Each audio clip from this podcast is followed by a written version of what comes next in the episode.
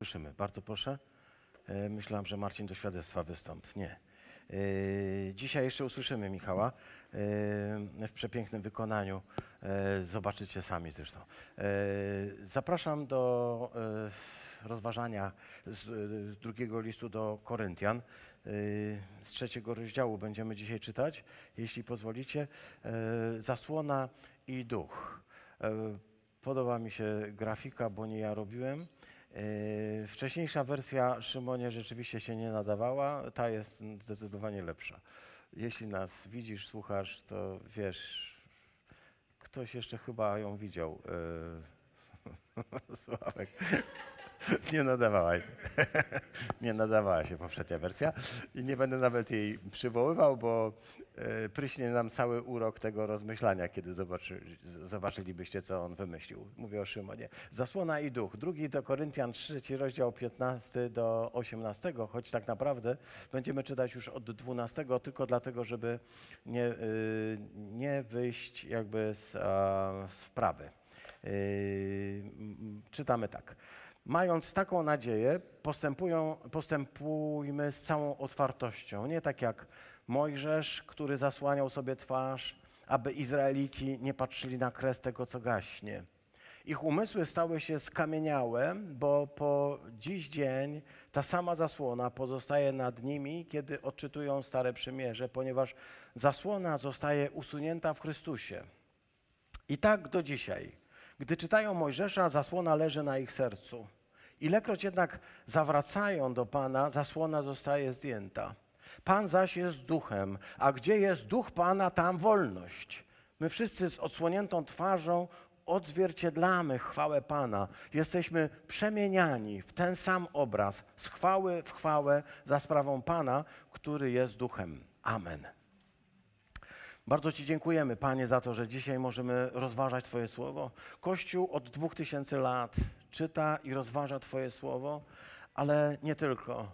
Od dwóch tysięcy lat doświadcza tej szczególnej pomocy Twojego ducha, byśmy mogli czytać to słowo asyście tego, który natknął świętych pisarzy, byśmy to słowo dzisiaj mogli przyjąć. To słowo, które zmienia, to słowo, które leczy, to słowo, które ratuje, to słowo, które zbawia, to słowo, które nas poprowadzi jak e, przewodnik po trudnych terenach, to słowo jak latarnia, która nam świeci nawet w największą burzę. To słowo, które jest drogowskazem, które jest lampą, to Twoje słowo, które pełne ducha dzisiaj także kierujesz do naszych serc. Niech będzie Twoja łaska dzisiaj nad nami i niech nam towarzyszy. Amen. Apostoł e, Paweł już od e, drugiego, e, końca drugiego rozdziału przywołuje kilka obrazów, bardzo ważnych obrazów, które mają nam ilustrować, kim jesteśmy w Chrystusie. Zauważyliście to na pewno. Jeden z tych obrazów mówił nam o tym, że jesteśmy w Chrystusie pięknym zapachem. Zapachem, który przywołuje nam najpiękniejsze wspomnienia. Mówiliśmy o tym. Kiedy czujesz ten zapach nieba, to po prostu wszystko inne przestaje być ważne zapach nieba, zapach Chrystusa. Jesteśmy z jednej strony tym zapachem e, zdobyci, z drugiej strony przesiąknięci. Nasze życie ma być tak przesiąknięte, żeby inni, czując ten zapach, mogli powiedzieć: Chcę Chrystusa. Chcę pachnieć tak jak On. Chcę pachnieć tak jak Wy. Taki piękny obraz, który nam Paweł zostawił w tym liście, a potem zaraz następny obraz, który mówi o, o, o ni mniej, ni więcej jak o samym liście. O liście. Jesteśmy listem Chrystusowym, jesteśmy listem Chrystusa. To jest e, piękne i, i bardzo takie e, istotne, że każdy wierzący jest takim otwartym listem, który Chrystus pisze do ludzi.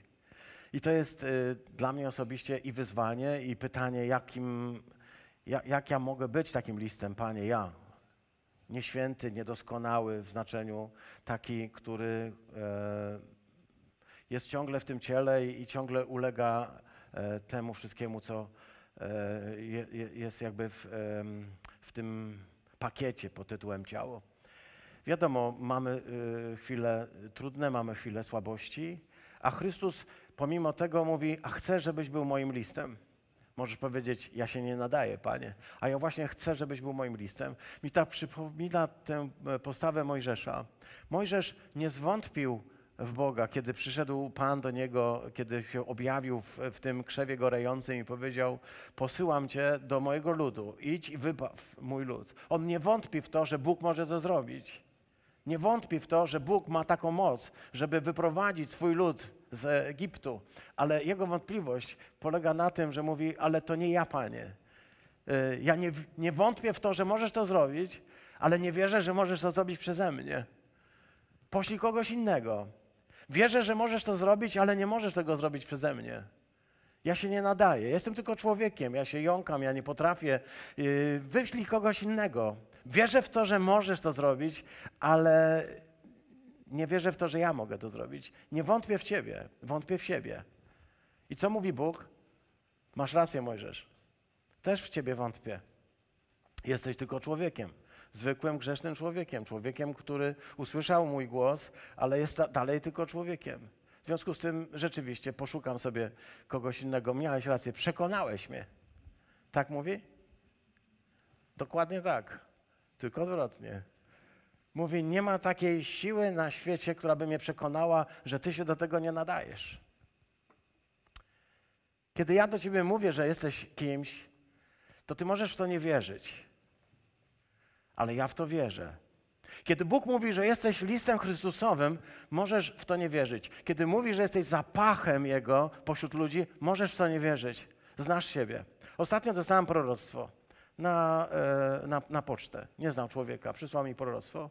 I to proroctwo było takie bardzo zachęcające, ale trochę poczułem, że za bardzo zachęcające, wiecie. Kiedy y, czytasz proroctwo i tak na zimno, wiesz, czytasz różne rzeczy, tam w pracy różne rzeczy i nagle czytasz, że ktoś mówi, tak mówi Pan, mam do ciebie słowo i wysyła to przez y, maila, wiesz, jesteś w trakcie różnych rzeczy i ten ktoś zaczyna mówić, widzę ciebie, wiem, co przeżywasz, wiem, jak się czujesz i tam się pojawiały rzeczy, które myślę sobie, o Panie, gdyby to było od ciebie, to ty byś powiedział, wiem, kim jesteś. Wychodzi z nas coś takiego, takie przekonanie, że wierzymy w Boga i w to, że jest wszechmogący i w to, że może robić cuda, ale nie wierzymy, że może nas użyć. Że to właśnie nas, Ciebie. Z tym, że Bóg jest wszechmogący, nie masz wątpliwości, ale z tym, że właśnie Ciebie chce użyć i właśnie Ty jesteś listem i właśnie Ty masz być zapachem i właśnie Ty jesteś tym posłanym, jak Mojżesz pośród tych ludzi, z tym możesz mieć problem, ale chcę Ci powiedzieć, On jest tak bardzo wszechmogący, tak bardzo wszechmogący, że nawet Twoja słabość mu nie przeszkadza. On nawet z Twojej słabości może zrobić e, sobie chwałę, może odebrać chwałę no właśnie z Twojej słabości, właśnie dlatego, że się nie nadajesz, właśnie dlatego, że nie jesteś taki, jak em, chciałbyś być, ale nie jesteś. Chcę Ci powiedzieć, Bóg jest Bogiem, któremu nawet Ty nie przeszkodzisz do zrealizowania Jego planów wobec Ciebie. I to jest fenomenalne, bo to daje nam nadzieję. Bo to jeśli, tak, jeśli to jest prawda, jeśli byście się zgodzili, powiedzieli tak, nawet ja nie mogę być przeszkodą, jeśli Bóg mnie wybrał, to mnie wyposażył i nawet jeśli nie czuję, nawet jeśli nie widzę, nawet jeśli nie myślę, nawet jeśli w siebie wątpię, to nie przestaję wierzyć, że Bóg może to zrobić. To dzięki temu Paweł apostoł mógł stanąć przed ludźmi i mówić różne wspaniałe rzeczy, ponieważ on uwierzył że jest tylko z człowiekiem, zwykłym człowiekiem, nie najlepszym i nie najdoskonalszym, jest y, dość, byśmy powiedzieli, y, psychologicznie choleryczny w swoich postawach, y, zrywa przyjaźnie, jest nerwowy, jest taki momentami mało przyjemny, jak czytamy jego listy. Ale Bóg go użył, a on uwierzył w to, że może to zrobić. I chcę się zapytać dzisiaj, czy wierzysz w to, że Bóg właśnie Ciebie wybrał? Właśnie do Ciebie kieruje dzisiaj słowo, że jesteś Jego zapachem, że jesteś Jego listem, że jesteś Jego Ewangelią chodzącą pomiędzy tymi ludźmi. Czy wierzysz, że właśnie Ciebie wybrał? Czy dzisiaj możesz pozwolić sobie na to, żeby nie zwątpić, powiedzieć, Panie, skoro Ty tak mówisz, tak jest. Takie proste. Czy będzie takie samo proste jutro rano i pojutrze, kiedy pójdziesz do pracy? Nie wiem. Ale chcę Ci dzisiaj powiedzieć, to nie jest bardzo skomplikowane. Skoro wierzymy, że jest wszechmogący, może być pewni, że On właśnie taki jest. Kiedy czytamy te rzeczy, dzisiaj dotarliśmy do takiego miejsca dość y, skomplikowanego. bo bez wątpienia mamy tutaj e, zderzone ze sobą e, dwa przymierza już od pewnego czasu. E, tutaj wspomina m, Paweł stare przymierze, ale wiemy, że mówi też o nowym przymierzu w to w poprzednim rozważaniu, prawda? Mówił też o nowym przymierzu i tam się pojawia e, w, w tym tekście, który rozważaliśmy w ubiegłym tygodniu, e, że jesteśmy listem Chrystusowym, listem napisanym nie atramentem, ale duchem, listem napisanym nie na, na kamiennych tablicach, lecz na tablicach naszych serc. I mamy taką ufność. Nie dlatego, że siebie uważamy za godnych, nie dlatego, że uważamy się za doskonałych, nie dlatego, że jesteśmy lepsi od innych, ale dlatego, że On nas wybrał i nas wyposażył i On uzdolnił, On nas wyposażył, On nas uzdolnił, byśmy stali się sługami nowego przymierza. Nie tej litery, ale ducha, bo litera zabija, duch ożywia. To czytaliśmy sobie w ubiegłym tygodniu. Zwrócę Waszą uwagę, że tutaj mm, mamy taką e, jakby dychotomię, mamy taki podział stare i nowe przymierze. W perspektywie chrześcijańskiej to jest dość proste, e, bo wiadomo, tu jest Stary Testament, tam jest Nowy Testament, wszystko jest jasne, ale mamy pewien problem. Zwróciliśmy na niego uwagę w ostatnim tygodniu, kiedy mówiłem też i o tym, że za mm, Pawłem, za jego misją, za jego ewangelizacją szli pewni ludzie, którzy chcieli za wszelką cenę spowodować, by nawróceni na e, chrześcijaństwo nie Żydzi stali się, jak to możliwe, tylko Żydami. Nazywaliśmy ich judaizantami, czyli takiego rodzaju chrześcijanami, którzy uważali, że tylko przestrzeganie prawa mojżeszowego i włączenie się może przez obrzezanie do, do e, ludu Bożego może gwarantować zbawienie. E, Wiemy o tym, że ten problem we wczesnym kościele istniał i że był bardzo poważny. Wiemy, że Paweł bardzo mocno sprzeciwiał się tym ludziom, ponieważ uważał, że robią coś, czego nie powinni robić. I daje, zadaje takie pytanie w liście do Galacjan: czy gdy mm, uwierzyliście, to byliście obrzezani, przestrzegaliście przymierza, przestrzegaliście prawa? Czy dlatego zostaliście zbawieni, że to robiliście, czy dlatego, że uwierzyliście w Pana? Czy dlatego, że byliście pod prawem, czy dlatego, że uwierzyliście, że Bóg posłał Mesjasza? Dlaczego więc wracacie teraz? Sprzeciwia się mm, tego rodzaju e, praktykom, ale one najwyraźniej wciąż i wciąż dochodzą do głosu. W tym liście będzie tego dużo. Muszę więc, e, żeby rzeczy e, były dobrze poustawiane i tę kwestię mm, chwileczkę rozjaśnić, żebyśmy nie mieli jakby pewnych wątpliwości, ponieważ We wczesnym kościele było tak i dzisiaj chyba tak jest, że wśród e, narodu żydowskiego, wśród Żydów są tacy, którzy wierzą, że Jezus jest Mesjaszem i tacy, którzy nie wierzą, że Jezus jest Mesjaszem. E, Obok siebie mieszkają, obok siebie żyją, bardzo rzeczy podobne praktykują, ale jedni wierzą, że jest Mesjaszem, drugi nie. Dla jednych jesteśmy ich braćmi w Chrystusie, dla innych jesteśmy odszczepieńcami i e, ludźmi spoza e, tego, tego środowiska. E, My natomiast jesteśmy wdzięczni, e, że Bóg nas włączył, nas pogan, w ten święty e, korzeń Izraela i że nie zastąpiliśmy go, ale jesteśmy włączeni. To nie jest teologia zastąpienia, to jest teologia włączenia. Zostaliśmy włączeni w ten święty korzeń i mamy udział w tym świętym korzeniu i chcę to bardzo mocno podkreślić. Gdy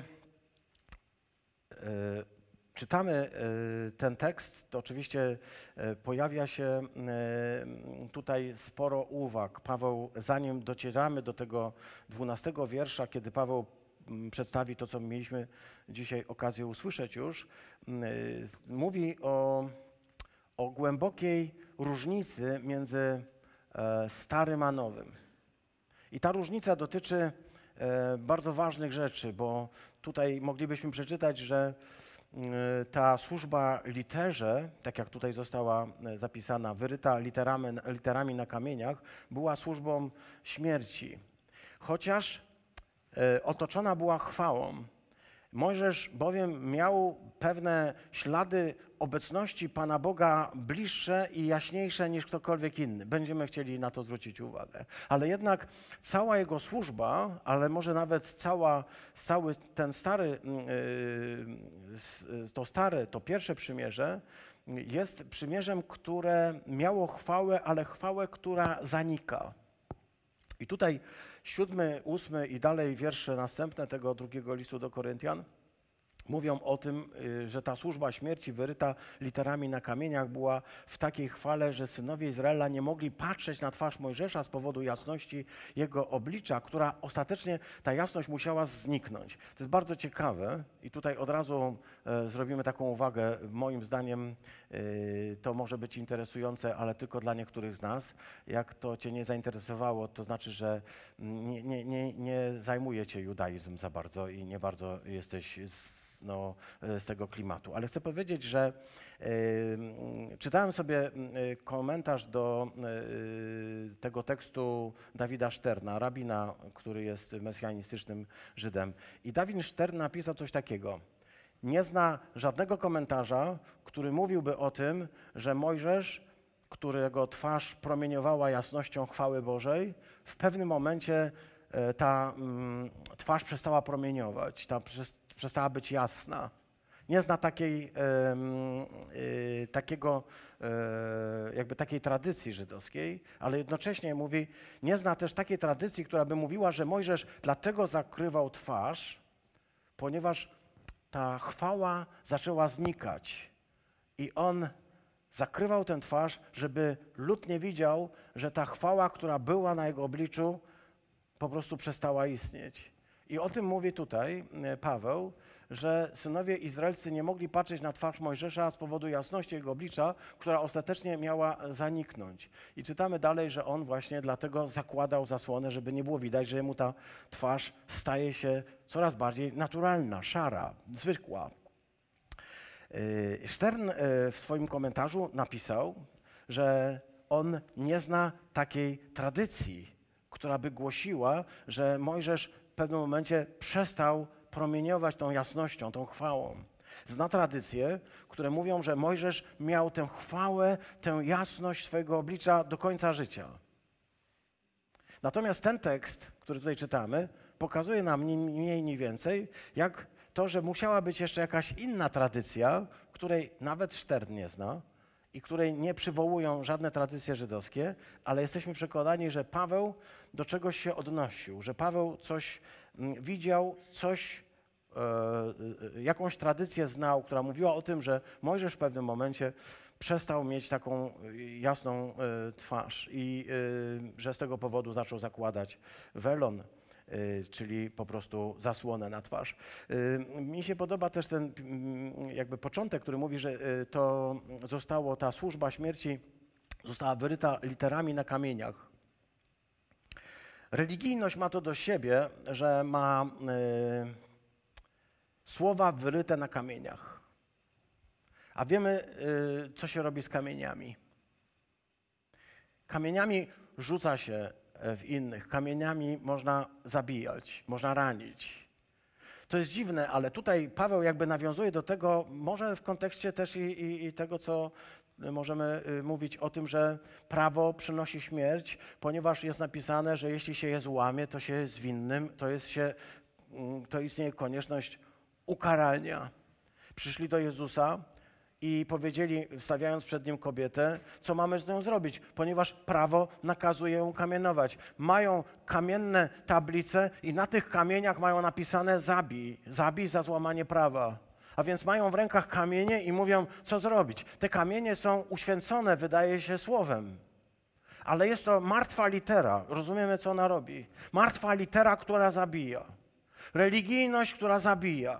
Religijność, w imię której można się wysadzić na środku rynku i zabić jak największą liczbę ludzi z przekonaniem, że w ten sposób idzie się do nieba. Religijność, która każe posyłać straszne słowa, potępienie i mówienie innym, że są po prostu przeklęci czy, czy nie mają szans na zbawienie. To są twarde słowa, jak kamienie, na których mogą być jakieś teksty święte spisane, ale one nie służą do budowania one służą do zabijania. I tutaj Paweł do tego nawiązuje. On wręcz mówi tak: to wy jesteście kamieniami, ale nie w znaczeniu macie być rzucani, tylko macie być budowani. Kamieniami, które stają się środkiem do budowania kościoła, a nie do tego, by rzucać w innych by innym pokazywać y, swoją wyższość czymkolwiek, bo y, tak to się dzieje w religijności. I tutaj dalej czytając ten tekst możemy zobaczyć, że Paweł ro- rozróżnia tę wyższą chwałę i, i tę niższą, tę, która miała, tę, y, miało stare przymierze i tę, którą ma nowe przymierze. Ym, Wiemy, że mm, ta kwestia mm, promieniowania e, Mojżesza nawet wywołała pewną e, zabawną historię. To dla Ofabowiczów, czy wszystkich naszych e, studentów, słuchaczy wykładów otwartej Fromporskiej Akademii Biblijnej e, przywołuję slajd, który był na jednym z wykładów, mianowicie Hieronim, który nauczył się hebrajskiego właśnie po to, żeby tłumaczyć y, z hebrajskiego Biblię na łacinę i dokonał tego, nazywa się to wulgatą. Y, Zrobił coś takiego, że y, przetłumaczył y, te trzy literki KRN, które tutaj możecie zobaczyć, hebrajskie KRN. Tam trzeba sobie po prostu wstawić samogłoski, bo pi- pismo hebrajskie jest półgłoskowe, więc jakie samogłoski wstawisz, takie może otrzymać y, y, ostateczne wyrażenie. Jeśli wstawiłby dwa E, tak jak Hieronim, to mamy róg albo rogatą twarz. No i właśnie Michał Anioł, kiedy mm, wyrzeźbił y, y, Mojżesza, wyrzeźbił go z rogami, jak widzicie, ponieważ tłumacz się pomylił. To pokazuje tylko, jaka jest y, rola tłumacza, bo ktoś mu dorobił rogi i to Mojżeszowi. To nie jest takie hop siup. Ja nie wiem, co Hieronim z tego będzie miał, ale na pewno to nie przejdzie bez echa. Mojżesz z rogami, tylko dlatego, że po prostu ten sam wyraz y, z tymi spółgłoskami KRN, jeśli dodamy tam y, zamiast E spółsamogłoski A, wyjdzie nam po prostu świecić, promieniować. Ale z jakichś powodów Hieronim stwierdził, ta tradycja y, bardziej go przekonuje z rogami. Dzisiaj e, oczywiście wiemy, że to nie tyle, że rogata była jego twarz, jak mówi wulgata, rogata była jego twarz, tylko oryginał mówi świeciła skóra na jego twarzy. Drobna różnica, a jak istotna, yy, prawda, już nie jest yy, z rogami Mojżesz, a po prostu jest yy, z taką jas- jaśniejącą twarzą. Taką twarzą, jaką miał, pamiętasz, Szczepan, kiedy się patrzyli na jego twarz, widzieli w nim twarz anioła, widzieli w nim tę jasność, tę pogodę i tę jakąś y, taką, bym powiedział, szczęśliwość, tak? bo, bo to jest twarz anioła, to nie jest twarz demona, to jest twarz anioła. Taką twarz miał Mojżesz. Mojżesz, który y, tę, tę, tę nadzwyczajność uzyskał nie dlatego, że y, Pan Bóg mu ją po prostu dał w prezencie. Chcę powiedzieć, że kiedy czytamy na przykład drugą księgę Mojżeszową, która opowiada o tym, jak Mojżesz wszedł na górę, to tam czytamy, że kiedy wszedł na górę, obłok okrył tę górę, a chwała Pana spoczęła na tej górze, a obłok okrywał ją sześć dni. A w siódmym dniu Bóg wezwał Mojżesza w obłoku i w oczach Izraelitów chwała Pana wyglądała jak ogień wybuchający na wierzchołku gór. To wyglądało jak jakiś wybuch, wielki wybuch wulkanu. Ten, ten, ta góra dymiła, ta góra była pełna e, ognia i tak się działo przez sześć dni i po sześciu dniach Bóg mówi do Mojżesza, wstąp na tę górę. Panie, jak na górę? Przecież ona dymi, przecież ona jest pełna ognia. Jak tam wejdę, to spłonę. Bóg mówi, wstąp na tę górę. Po sześciu dniach oglądania tej potężnej e, interwencji, która zadziwiła, zaskoczyła, e, na pewno wprowadziła poczucie e, strachu, lęku, Bóg wezwał siódmego dnia Mojżesza z obłoku i powiedział: Wstąp. I wiemy, że kiedy wstąpił, jego e, obecność na tej górze spowodowała, że e, coś się z nim stało, coś kategorycznie, zasadniczo się zmieniło. Możemy o tym czytać w 34 rozdziale Księgi Wyjścia. A gdy Mojżesz stępował z góry Synaj, muszę to przeczytać, bo inaczej trzeba będzie to opowiedzieć, a to dłużej wyjdzie.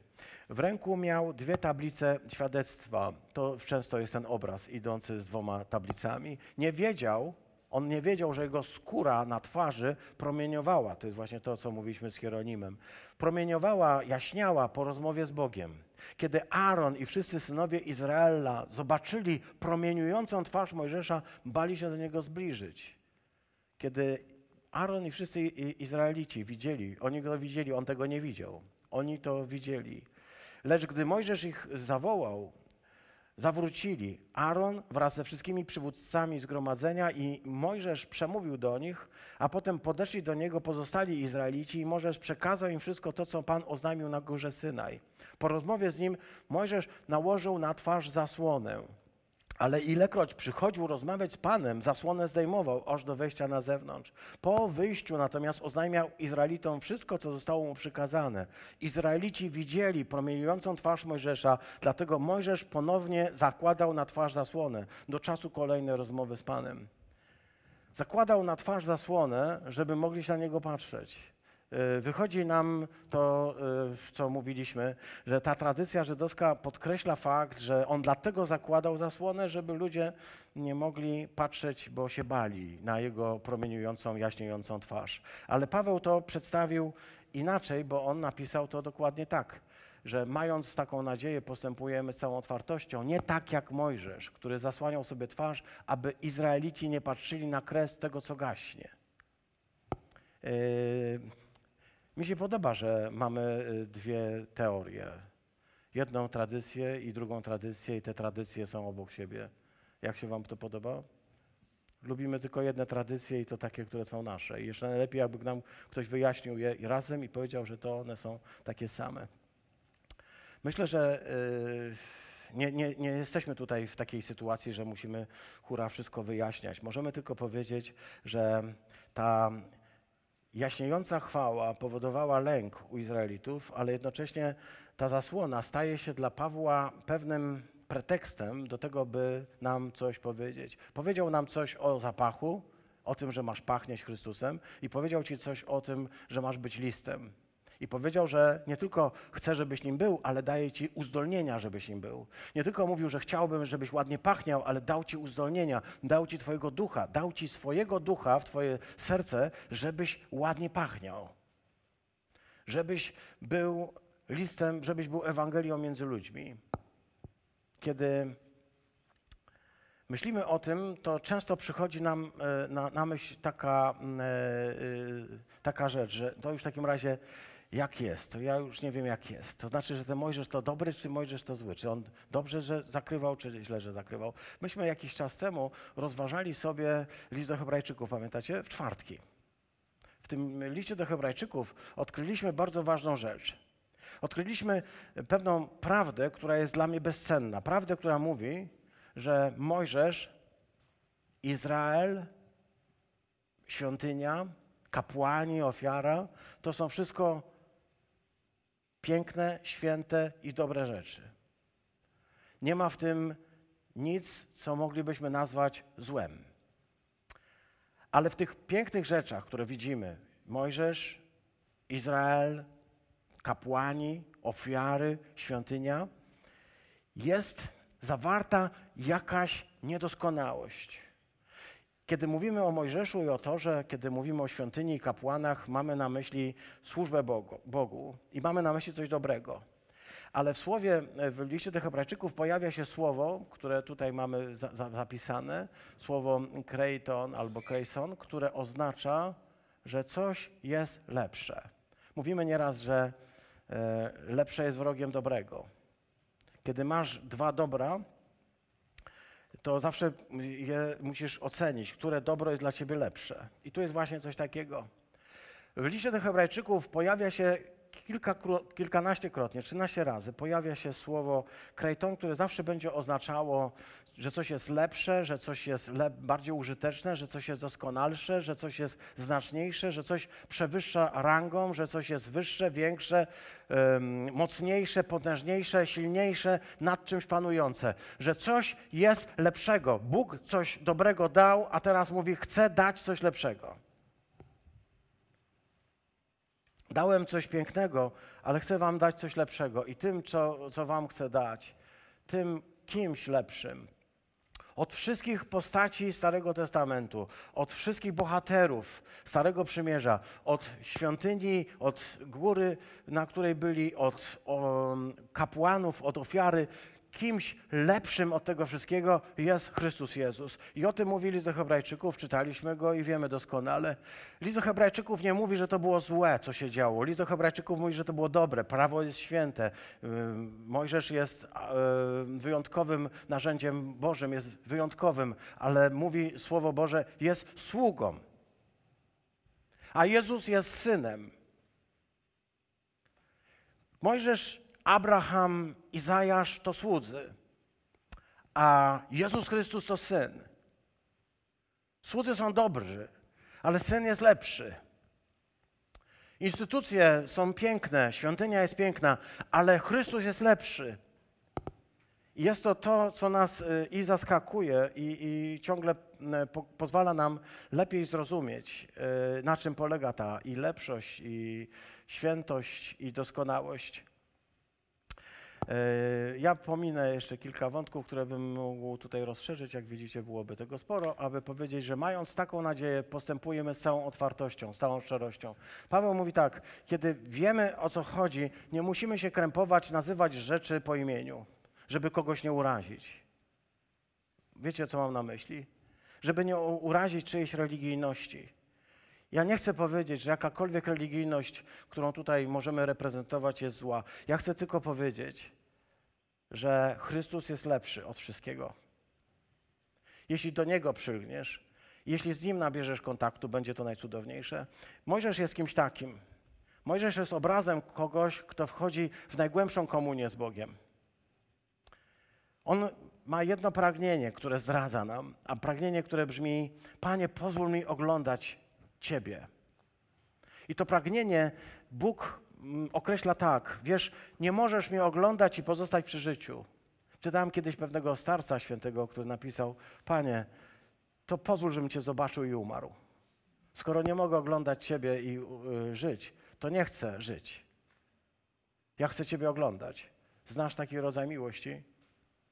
Ja nie chcę więcej żyć, nie patrząc na Ciebie, nie oglądając Ciebie, bo moim szczęściem jest być blisko Ciebie. Moim szczęściem jest wchodzić w komunię z Tobą. I Mojżesz jest absolutnym, rewelacyjnym wzorem tej komunii. Wchodzi w relację z Bogiem, który jest ogniem. Wchodzi na tę górę, która płonie, aby spotkać się z Bogiem na Jego słowo. Wchodzi w ten ogień, który na pewno go oczyszcza, który powoduje, że jego twarz promienieje. Ale jest pewna słabość Starego Przymierza, że kiedy stamtąd schodzi, to jego twarz powoli szarzeje. Potem musi wracać, żeby znowu móc być blisko i rozjaśniać, a potem musi znowu y, wracać do swoich i szarzeje. I robi się zwyczajny, i robi się codzienny, i robi się taki y, szary. I chcę powiedzieć, y, to by znaczyło, że jego służba ma sens tylko wtedy, kiedy on po prostu jest na, na tej górze. I tutaj Paweł mówi tak, mając taką nadzieję, postępujmy z całą otwartością, z całą szczerością, w całej wolności. On tu będzie mówił, użyje takiego sformułowania, które mówi z jednej strony, chcę być szczery i mówić szczerze to, co naprawdę Chrystus zrobił. Nie chcę być religijnie poprawny, nie chcę być politycznie poprawny, nie chcę mówić, że wiecie, wszystkie religie są dobre, wszystkie religie prowadzą do, do, do Pana Boga, wszyscy idziemy ostatecznie, jesteśmy love, peace i w ogóle wszystko jest pięknie. Ja chcę powiedzieć, że jest coś dobrego i jest coś lepszego i że jeśli wybierzesz Chrystusa, wybierasz coś najlepszego, co Chrystus, co Bóg postanowił Ci dać. I mówię to z całą otwartością, i mówię to w pełnej wolności, mówię to z odwagą, mówię to bez lęku. Mówię, bo chcę być szczery wobec Ciebie, aby Ci powiedzieć: kocham, ale jednak bardziej muszę powiedzieć prawdę. To kiedyś podobno Arystoteles tak powiedział. Kocham Sokratesa, kocham Platona, a jeszcze bardziej kocham prawdę. Znasz to? Arystoteles, który się uczył u Platona, Arystoteles, który podziwiał Sokratesa, ten Arystoteles mówi: Kocham Sokratesa, kocham Platona, a jeszcze bardziej kocham prawdę. Chrześcijanin to ktoś, kto kocha ludzi, którzy są, ale najbardziej umiłuje zawsze Chrystusa, który jest prawdą. Dlatego, że cały Stary Testament, całe Stare Przymierze, wszystko to, co czytamy. Siadamy w czwartki, otwieramy psalmy i czytamy psalmy. Ostatnio czytaliśmy 40. I kiedy tak czytamy te psalmy, cieszę się, że przychodzicie, aby wspólnie razem rozważać te psalmy. Kiedy razem czytamy te psalmy, to co do jednej rzeczy jesteśmy przekonani po iluś latach wspólnego rozważania tych psalmów. Mianowicie do tego, że każdy psalm mówi nam coś o Chrystusie. Każdy psalm pokazuje nam coś o Chrystusie. Pokazuje nam Jego miłość, pokazuje nam Jego ofiarność, pokazuje nam Jego cierpienie, pokazuje nam Jego chwałę. Każdy psalm. Nie wiem, czy nadużywamy tych naszych chrystologicznych porównań, ale w kółko widzimy w tych psalmach Chrystusa. Jak gdy będziemy czytać księgi Samuelowe czy inne teksty Starego Testamentu, będziemy w nich widzieć, wiecie kogo? Chrystusa. Ponieważ jesteśmy e, przez Niego zdobyci i widzimy, że cała Tora, całe Pismo, całe Stare Przymierze wskazuje na Chrystusa. Jeśli tego ktoś nie widzi, to znaczy, że ma zakryte oczy, to znaczy, że ma na twarzy zasłonę. To nie jest zasłona dlatego, że ma twarz jaśniejącą. To jest zasłona, która przypomina raczej całun śmierci. Bo nie mogą wejrzeć poza tę zasłonę i zobaczyć, że cała Tora, że całe Stare Przymierze wskazuje na Chrystusa Jezusa. Paweł o tym mówi że ci, którzy dopuszczają się y, tych judaizantów, tych, którzy próbują przerobić chrześcijan z powrotem na y, y, wyznawców judaizmu, tych, którzy wcale nie są Żydami, zrobić z nich wyznawców judaizmu, ci nie rozumieją, że końcem i kresem wszelkiego prawa wszelkiego e, słowa z Starego Przymierza jest Chrystus Jezus. On jest ukoronowaniem. Jeśli my tę koronę weźmiemy, nie musimy brać czegokolwiek innego. Jeśli już zdobywasz pierwsze miejsce, to nie musisz zdobywać drugiego, trzeciego, piątego i siódmego, sześciu, trzynastu różnych yy, zdobyczy, bo zdobyłeś pierwsze miejsce, jesteś zwycięzcą. Paweł mówi, tak, a w Ewangelii Jana w piątym rozdziale możemy przeczytać, co Jezus mówi. Posłuchajcie, czy, czy to jest właśnie ten duch.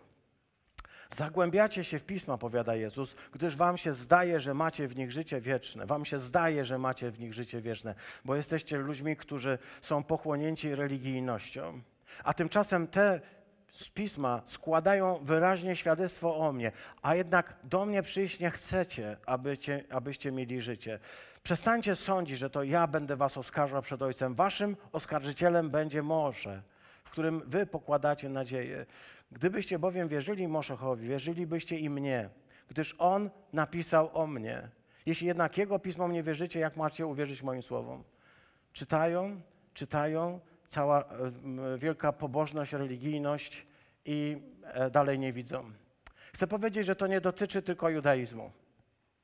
Troszkę tutaj o nim mówiliśmy więcej, dlatego że ten tekst musi nam to pokazać. Chcę powiedzieć, że to dotyczy religijności także innej niż judaistyczna. To dotyczy religijności ziemświątkowej, pobożności ziemświątkowej, pobożności pentekostalnej, baptystycznej, ewangelikalnej, ale też katolickiej czy prawosławnej. Jeśli ta pobożność, jeśli ta religijność zasłania ci Chrystusa, to ją wyrzuć. Jeśli przez tę religijność osądzasz innych ludzi, bo wydaje się lepszy od nich, to ją wyrzuć. Jeśli ta religijność służy ci do tego, żeby rzucać ludzi kamieniami, to ją wyrzuć, bo ona się Bogu nie podoba. Tak mogło być w Starym Przymierzu, ale tak nie jest w Nowym Przymierzu. Chrystus zdejmuje z nas zasłonę, bo On chce pokazać nas, nam, że kresem całego Starego Przymierza jest Chrystus. Dlatego mówi, że gdybyście wierzyli Mojżeszowi, Gdybyście wierzyli, wierzyli Mosze, to byście wierzyli i mnie, ponieważ on pisał o mnie. Cały Stary Testament, to wszystko, co pisał, było o Chrystusie. I to wszystko prowadzi nas do Chrystusa. Dlatego my się jakby zupełnie nie krępujemy i czytamy Stary Testament. Nie krępujemy się w tym sensie, że może nie, nie, nie możemy y, władać hebrajskim w taki sposób, żebyśmy mogli go czytać po hebrajsku, ale wiemy, co w nim jest napisane, ponieważ Chrystus otworzył nasze oczy i mogliśmy zobaczyć, mogliśmy usłyszeć, mogliśmy uwierzyć. Czy to nie jest fenomenalne dla nas?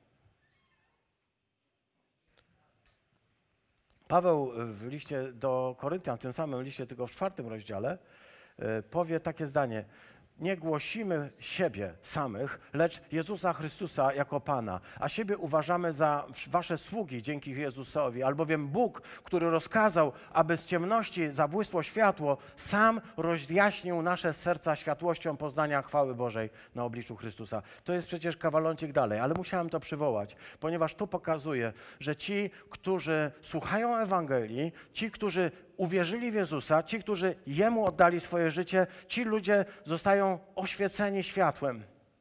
Dlatego Jezus mówi: chodźcie świetle. Ja jestem światłością świata, ale chcę, abyście wy też się stawali światłością. Ponieważ chcę, abyście byli zapaleni od tej samej jasności i płonęli tą samą jasnością, którą ja zapłonąłem. Odkryłem też coś y, przy czytaniu tego tekstu, czym muszę się podzielić, ale to będzie y, tak w telegraficznym skrócie. Y, mówiłem Wam, że wychodzą w naszym języku targumy, neofiti. To są takie trzy już księgi Biblii aramejskiej, wydane na język polski. Fantastyczna e, przygoda, kiedy się je czyta. E, wiem, że niektórzy z Was praktykują, mają, kupują. Trzy tomy plus wprowadzenie. Będą jeszcze dwa tomy, z tego co widać. E, w, w, tych targumach, czym są te targumy? Targumy to jest Biblia przełożona z języka hebrajskiego na aramejski aby zobaczyć, w jakim klimacie rozwijało się rozważanie nad Słowem Starego Testamentu. Dzięki, nie, dzięki niej możemy kilka rzeczy odkryć. Ja myślę, że y, moglibyśmy też, y, szukając w Targumach, odnaleźć i to, co przed chwilką mówiliśmy o Pawle i zasłonie i, i na, na, twarzy Mojżesza. Może w jednej z tradycji targumicznych byłaby i taka myśl, która y, zupełnie jest gdzieś w innym miejscu pogubiona. Ale poza targumami mm, neofiti, które mamy dzisiaj już powolutku do dyspozycji, są też inne targumy i to mm, momentami starsze. Jest taki targum Jonatana, który chcę wam pokazać. W tekście oryginalnym Księgi Liczby, czyli czwartej Księgi Mojżeszowej, w siódmym rozdziale, w 89 wierszu czytamy tak. Gdy Mojżesz wchodził do namiotu spotkania, by rozmawiać z nim, z, z Bogiem, słyszał mówiący do niego głos z nad przebłagalni, która była nad arką świadectwa pomiędzy dwoma cherubami. Tak mówi ten tekst tekst oryginalny. Bóg przemawiał do Mojżesza z nad tej arki i Mojżesz słyszał głos. Ale mm, tekst e, Targumu, tekst arumajski, który zapisałem tutaj w niebieskiej e, wolucie, czytamy, gdy Mojżesz wchodził do namiotu, to jest niby e, tłumaczenie, ale zobacz, do namiotu spotkania, by rozmawiać z nim, słyszał mówiącego do niego głos ducha, który rozmawiał z nim. W Targumie pojawia się jakoś tak znienacka Duch Święty, który jest tym głosem Boga. To jest bardzo ważna myśl, bo ona pokazuje, w jaki sposób ta obecność Ducha Świętego w pismach Nowego Testamentu ma swoje źródła. Ona ma źródła właśnie w tej y, wizji targumicznej. Tutaj widzieliśmy też, bo to pokazywałem przy okazji y, Ofabu, że pierwszy, y, że początek Ewangelii Jana jest także, ma swoje źródło w Targumie. Żeby dodać do tego to, co jest dla nas ważne, Księga Wyjścia, 33 rozdział, wiersz 16, też z Targumu Jonatana. Tego Targumu na język polski nie ma, tłumaczonego. E, to nie jest z Targumu Neofiti. Czytamy w tekście hebrajskim oryginalnym tak. Bo po czym miałbym poznać, mówi Mojżesz, że znalazłem łaskę w Twoich oczach, ja i Twój lud, jak nie po tym, że Ty pójdziesz z nami. Tylko to nas może wyróżnić, mnie i Twój lud, pośród wszystkich ludów ziemi, że Ty pójdziesz z nami. Ale w tekście aramejskim, który był znany y, w czasach y, i Chrystusa, i apostołów, czytamy y, dokładnie tak. A teraz jak mam poznać, że znalazłem łaskę przed Tobą, ja i Twój lud? Jak nie w rozmowie Twojej szekinach z nami? Zostaną wypisane znaki wyróżniające dla nas, gdy wstrzymasz ducha proroctwa narodom i będziesz mówił w Duchu Świętym ze mną i swoim ludem, przez co staniemy się różni od wszystkich narodów, jakie znajdują się na ziemi. Tutaj też widzimy wprowadzenie e, przez e, tłumacza tego wątku o Duchu Świętym. On się zaczyna pojawiać na początku I wieku i e, to powoduje, że ten tekst, który przed nami, możemy zamknąć w ten sposób. Mając taką nadzieję, mówi Paweł, postępujemy odważnie, mówimy szczerze, bez e, owijania w bawełnę. Powiem jak jest. Nie tak jak Mojżesz, który zasłaniał sobie twarz, kładł zasłonę na twarz, aby Izraelici nie patrzyli na kres tego, co było piękne, a teraz powolutku staje się już tylko um, takim wspomnieniem wielkiej chwały. Ich umysły, mówi Paweł, stały się skamieniałe, bo po dziś dzień ta sama zasłona, którą miał Mojżesz na twarzy, pozostaje nad nimi, kiedy odczytują Stare Przymierze, ponieważ zasłona zostaje usunięta albo gaśnie, bo to jest to samo słowo, którego wcześniej widzieliśmy tutaj też, um, tego co gaśnie w wierszu 13. Zasłona zostaje usunięta w Chrystusie. Chcielibyśmy dodać kwantyfikator, w tylko w Chrystusie. Zasłona, która, którą ludzie noszą na twarzy, która nie pozwala im czytać i rozumieć. Ludziom, którzy są pobożni, którzy mają te same teksty, którzy czytają te same słowa, którzy dzień w dzień studiują, oni może więcej studiują te, te, to słowo niż my. Oni może są doskonalsi w tym słowie, oni są lepiej przygotowani do tych studiów, a ciągle mają zasłonę. I tak mówi święty Paweł. Mają wciąż zasłonę. I to mogą być ludzie z różnych tradycji religijnych, chcę powiedzieć, także z tradycji chrześcijańskich, którzy czytają teksty i nie rozumieją ich znaczenia, do których Duch Boży nie dociera, ponieważ tę zasłonę może zdjąć z ich twarzy tylko Chrystus, tak jak zdjął z mojej.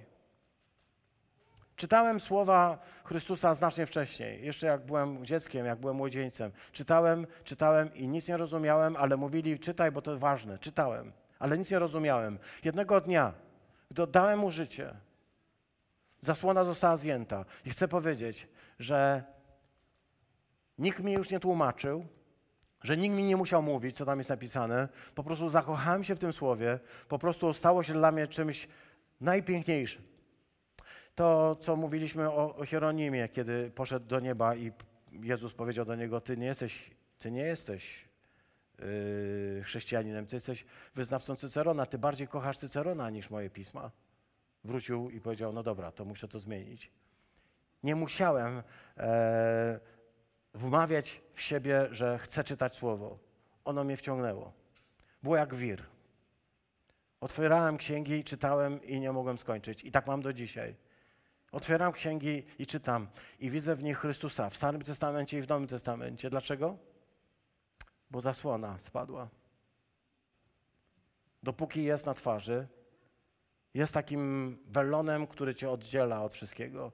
Jeśli znasz ludzi, którzy mają taki, taką zasłonę na twarzy, czytają i, i tego nie rozumieją, to zapraszam, módl się o nich.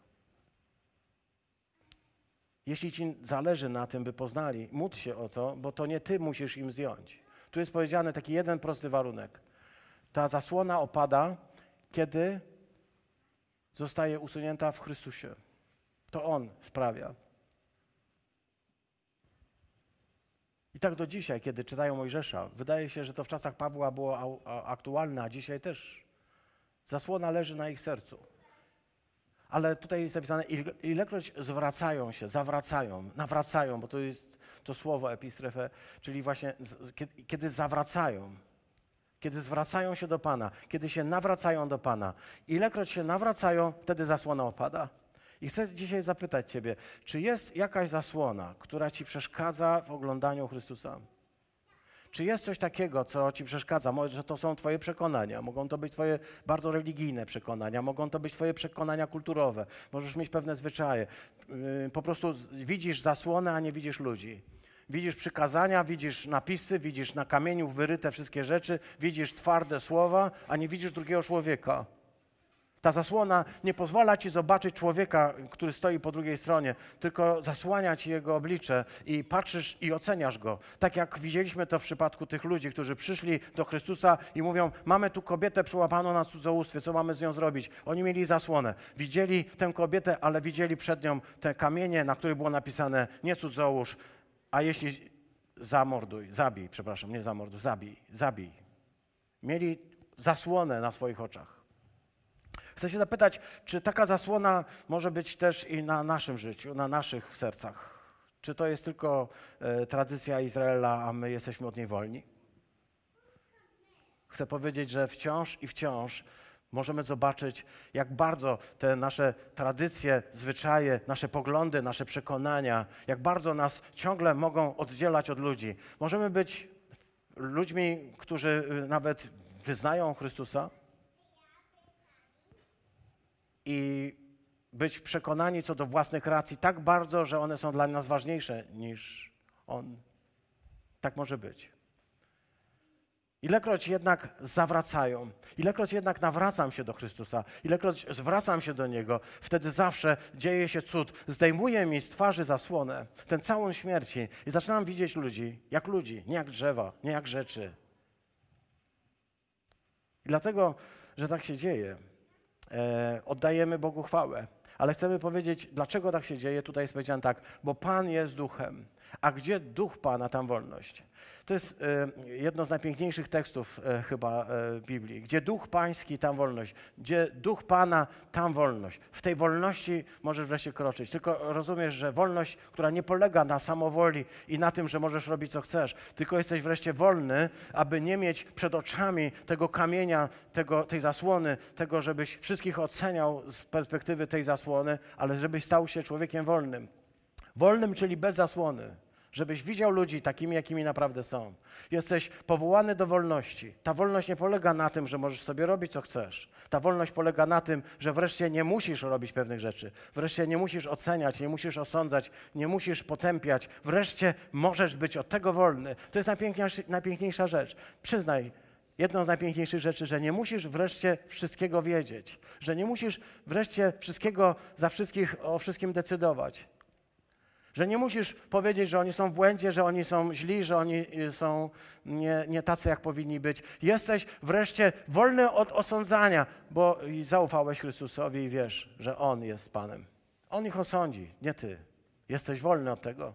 To przynosi człowiekowi ulgę. Mi przynosi ulgę. Tobie przynosi ulgę. Tak myślę.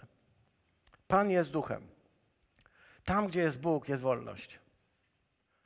Nie ma potępiania, nie ma nienawiści, nie ma osądzania, nie ma wszystkich tych rzeczy, które są wśród nas, których pełen jest codzienny świat, codzienne wiadomości, codzienne gazety. My zaś wszyscy, na koniec tutaj czytamy, z odsłoniętą twarzą. Nie musimy jej zakrywać. Nie musimy kogoś udawać.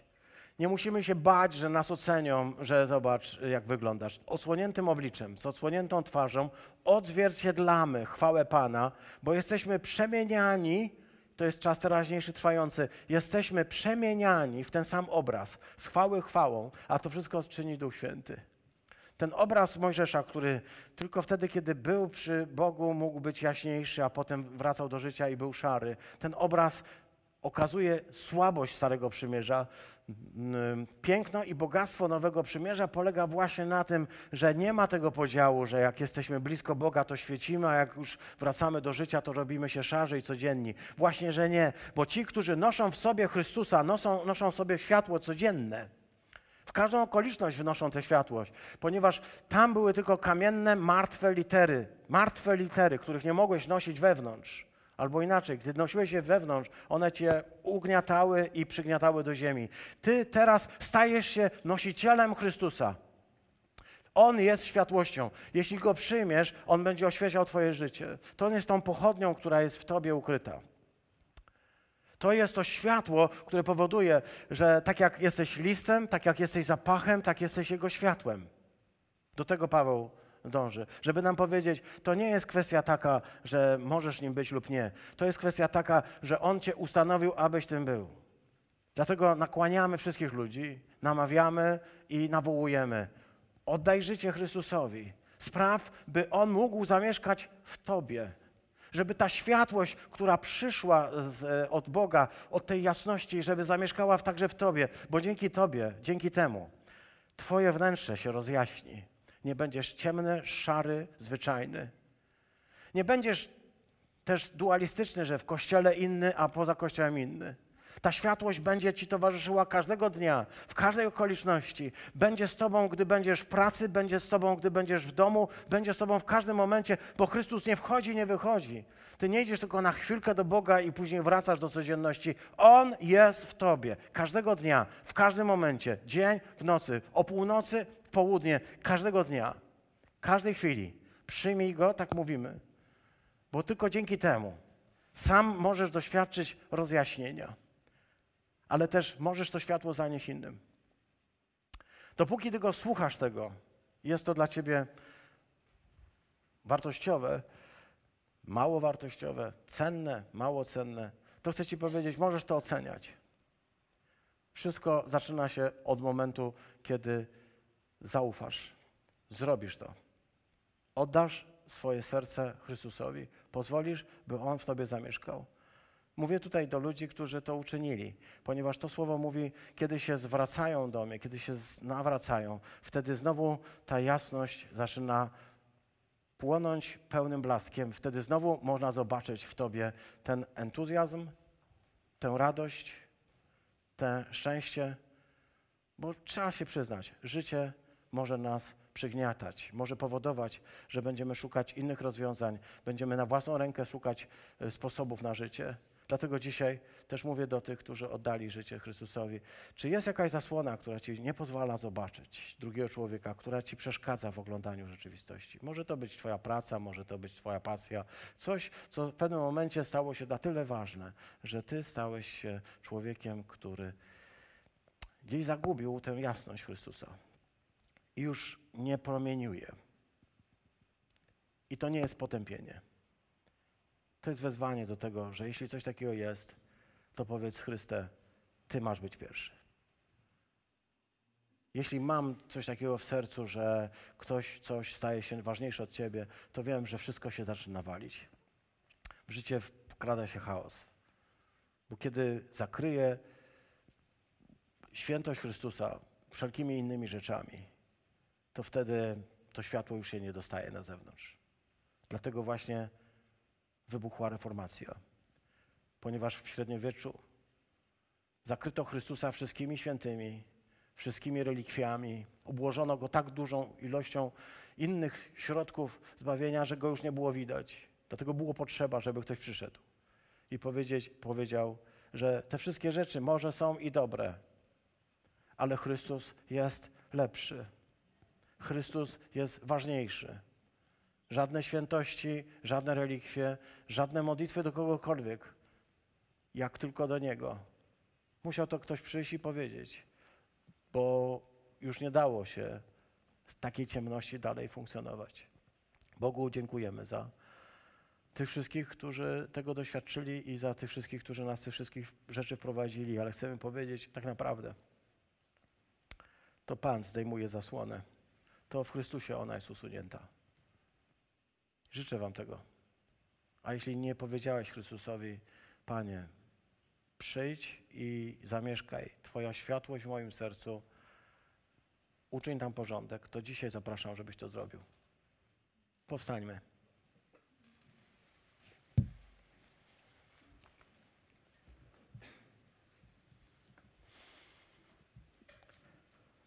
Przychodzimy dzisiaj do Ciebie, aby powiedzieć: Tak, Panie, jesteś światłością.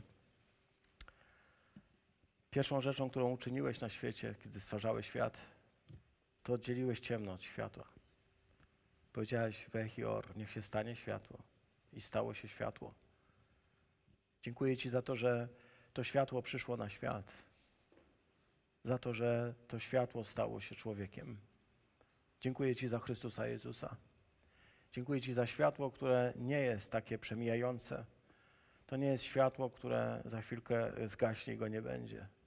Słońce zgaśnie, gwiazdy wygasną, a ono będzie zawsze jasne i święte i zawsze będzie jaśniejące. A od Jego światła i my jesteśmy rozjaśnieni. Dzisiaj chcę Cię prosić, Panie, tak jak kiedyś i modlę się o tych, którzy dzisiaj chcą to zrobić po raz pierwszy. Panie, proszę Ciebie, abyś wypełnił serce swoją obecnością we mnie. aby ta światłość, którą przyniosłeś na świat, żeby rozświetliła mroki, by mógł zobaczyć i swój nieporządek, i bałagan, i kurz, i brud. Po to, aby to wszystko mogło się całkowicie zmienić. Dzisiaj proszę o każdego, kto ma takie pragnienie, by mogli tego doświadczyć także. Proszę Ciebie, Panie. Proszę Ciebie, Panie, by Twoja światłość przekonała, byś zdjął z oczu i z serca zasłonę, by tam już nie było nic takiego, co by nam przeszkodziło widzieć Ciebie. Abyśmy zostali przemieniani, abyśmy stali się lustrem, abyśmy stali się zwierciadłem, który odbija Twoją jasność. Tak jak stajemy się zapachem, jak stajemy się listem, abyśmy się stali lustrem, abyśmy stali się zwierciadłem, abyśmy mogli tę światłość, którą Ty przyniosłeś, także oddać. Dzisiaj proszę Ciebie o każdego, kto ma dylemat, czy to zrobić, czy nie. Panie, abyś go przekonał. I proszę Ciebie, Panie, abyś usunął wszelki lęk i wszelkie myślenie o tym, czy się opłaca, czy to warto. Panie, bo Ty jesteś Bogiem, który umarł za nas. Nie dlatego, że warto, ale dlatego, że kochasz. Panie, to była jedyna droga, dzięki której możemy dzisiaj stać przed Tobą z otwartym obliczem i dziękować Ci za to, że możemy miłować ludzi.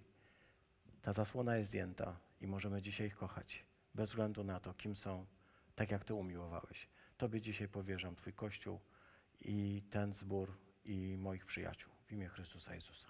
Amen.